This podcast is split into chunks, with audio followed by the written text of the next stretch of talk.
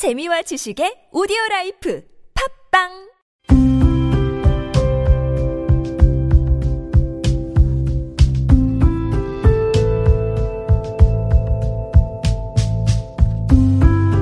칼럼을 읽어드립니다.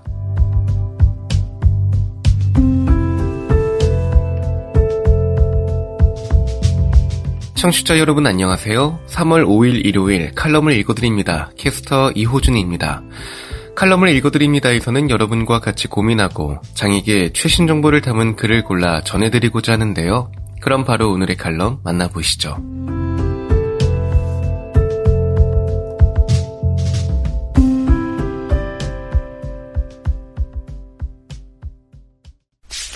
에이블 뉴스 4705호에서 장애는 어떤 의미인가?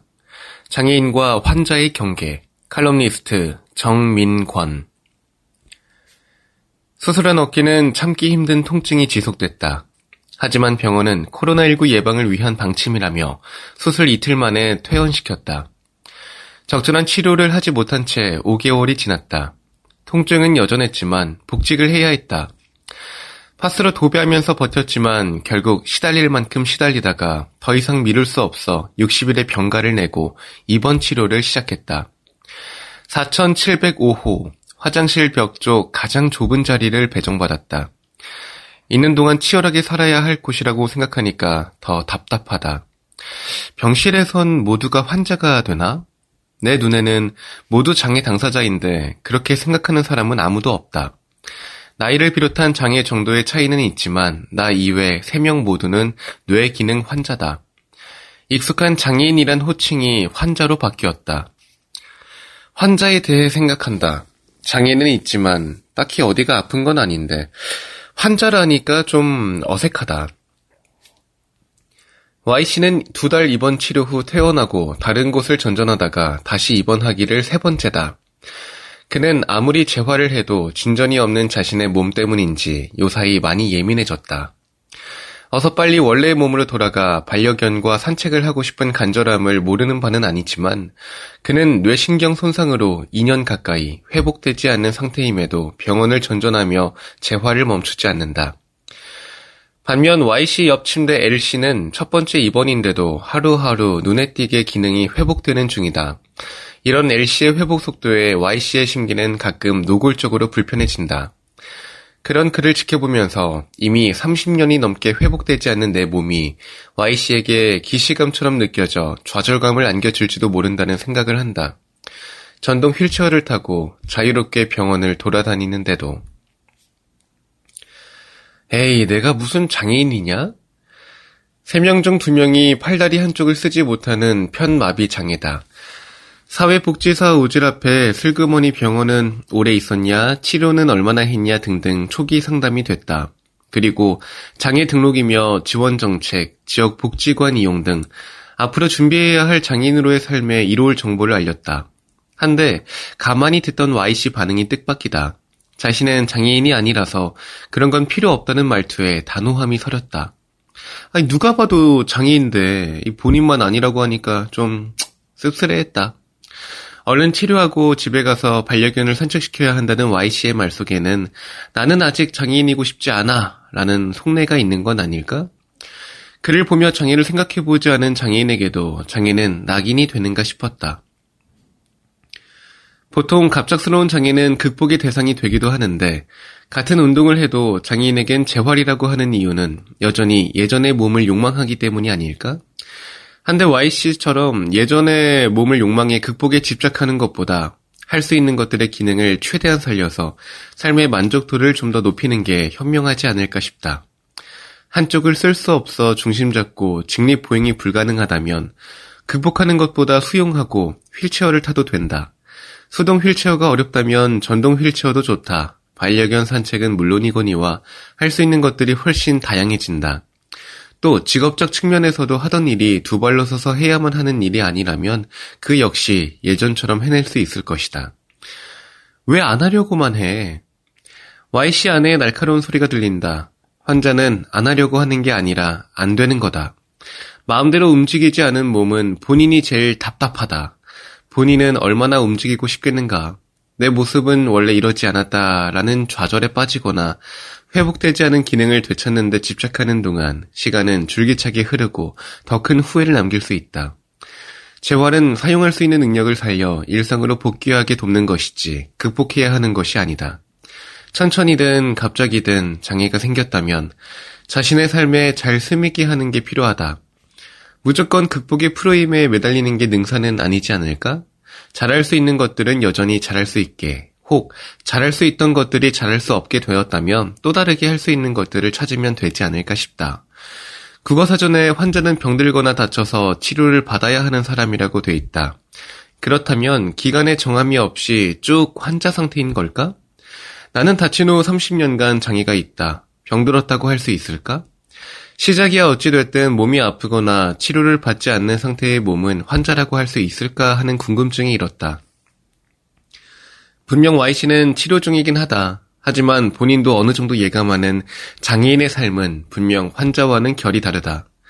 세상은 장애에 맞춰 만들어지진 않았지만 괄호 열고 도서 우리에 관해서 장애를 가지고 산다는 것 인용 괄호 닫고 극복과 수용은 살아가는 태도를 결정한다.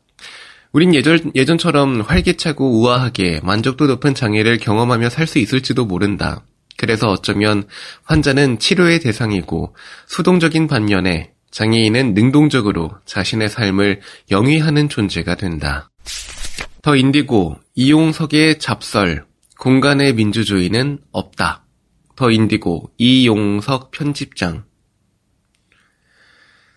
일전에 지인들과의 모임이 있어 방문한 건물의 출입구 앞에는 4개의 계단이 있었고, 계단과 건물벽 사이 직각에 나는 조붓한 공간에 경사로가 설핏 보였다. 하지만 빽빽하게 주차된 차들로 휠체어를 탄 나는 경사로까지의 접근이 쉽지 않았고 더구나 경사로 앞에는 한 뼘 남짓한 턱까지 있어 여간 난감했다. 맛집이라는 이곳을 애써 찾아 예약까지 해서 나를 초대했던 지인들의 속내는 더 난처했으리라. 눈에 보이지도 손에 잡히지도 않지만 분명히 존재하는 공간을 우리 모두 공평하게 공유하고 있다는 명제는 정당하지만 언제나 참일 수는 없다. 공간 역시 건물로 분절되는 순간 벽과 문 혹은 계단이라는 경계가 생기는 만큼 결코 민주적일 수는 없기 때문이다. 건축가 김명식은 건축은 어떻게 아픔을 기억하는가를 통해 공간은 우리에게 공평하게 주어진 삶의 물질과 에너지로서 기본적으로 민주적이며 기체 상태의 대기, 최적으로부터 벗어날 수 없는 운명은 누구에게 같다고 주장한다. 그러면서 그는 군사 독재 시절 고문 장소로 악명을 떨쳤던 남영동 대공분실에 닫힌 공간적 구조 분석을 통해 계단과 벽, 그리고 문으로 분절된 공간에 닫힌 구조가 한 시대의 악의성을 드러내고 있음을 적나라하게 보여준다. 군사 정권 시대의 대표 건축가인 김수근, 그의 대표적 공동교회는 밖에서는 보이지 않는 창문, 붉은 파벽돌과 무수한 계단들이 특징이다. 이 설계했다는 남영동 대공분실은 고 박중철 군 고문치서 사건으로 악명을 떨쳤던 건물이다. 고문실이 있던 5층까지 오르기 위해서는 끊임없이 이어지는 나선형 계단을 이용해야 했는데 이 계단은 층수를 가늠할 수 있는 층계참이 없다. 그래서 이곳에 눈이 가려진 채 끌려온 사람들은 5층까지 오르는 동안 몇 층을 올라가는지조차 가늠할 수 없는 막막함에 갇혀 고립의 공포에 휩싸이게 된다. 그렇게 다다른 5층은 다른 층의 8분의 1도 되지 않는 작은 창문들을 배치해 밖에서 들이비치는 햇빛을 차단하고 내부에서의 탈출을 막았다. 그러니까 닫힘의 설계를 통해 열림도 함께 통제되는 치밀한 설계를 했다는 것인데 공간을 계단과 벽 그리고 문으로 분절해 닫힘과 열림을 통제하려는 발상이 가히 천재적이어서 감탄이 절로 나온다.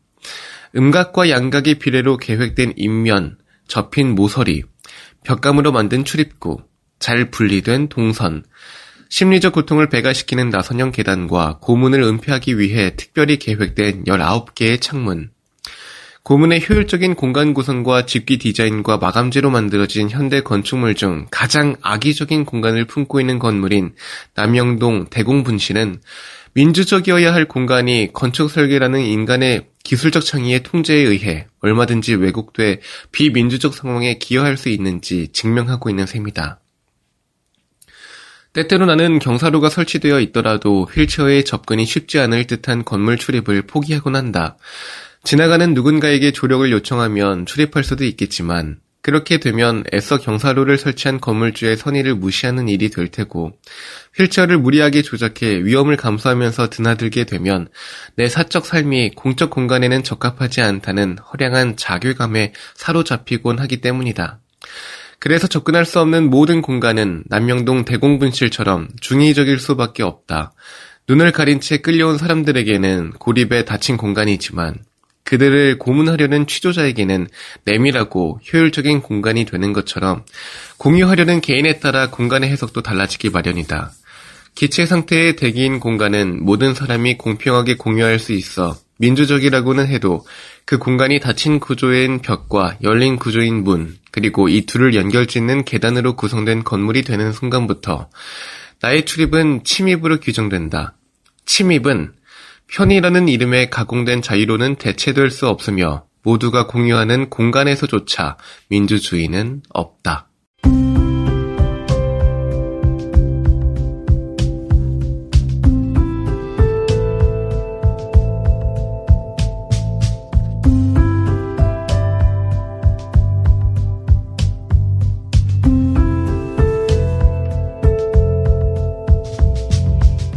3월 5일 일요일 칼럼을 읽어드립니다. 오늘 준비한 소식은 여기까지입니다. 지금까지 제작의 이창훈, 진행의 이호준이었습니다.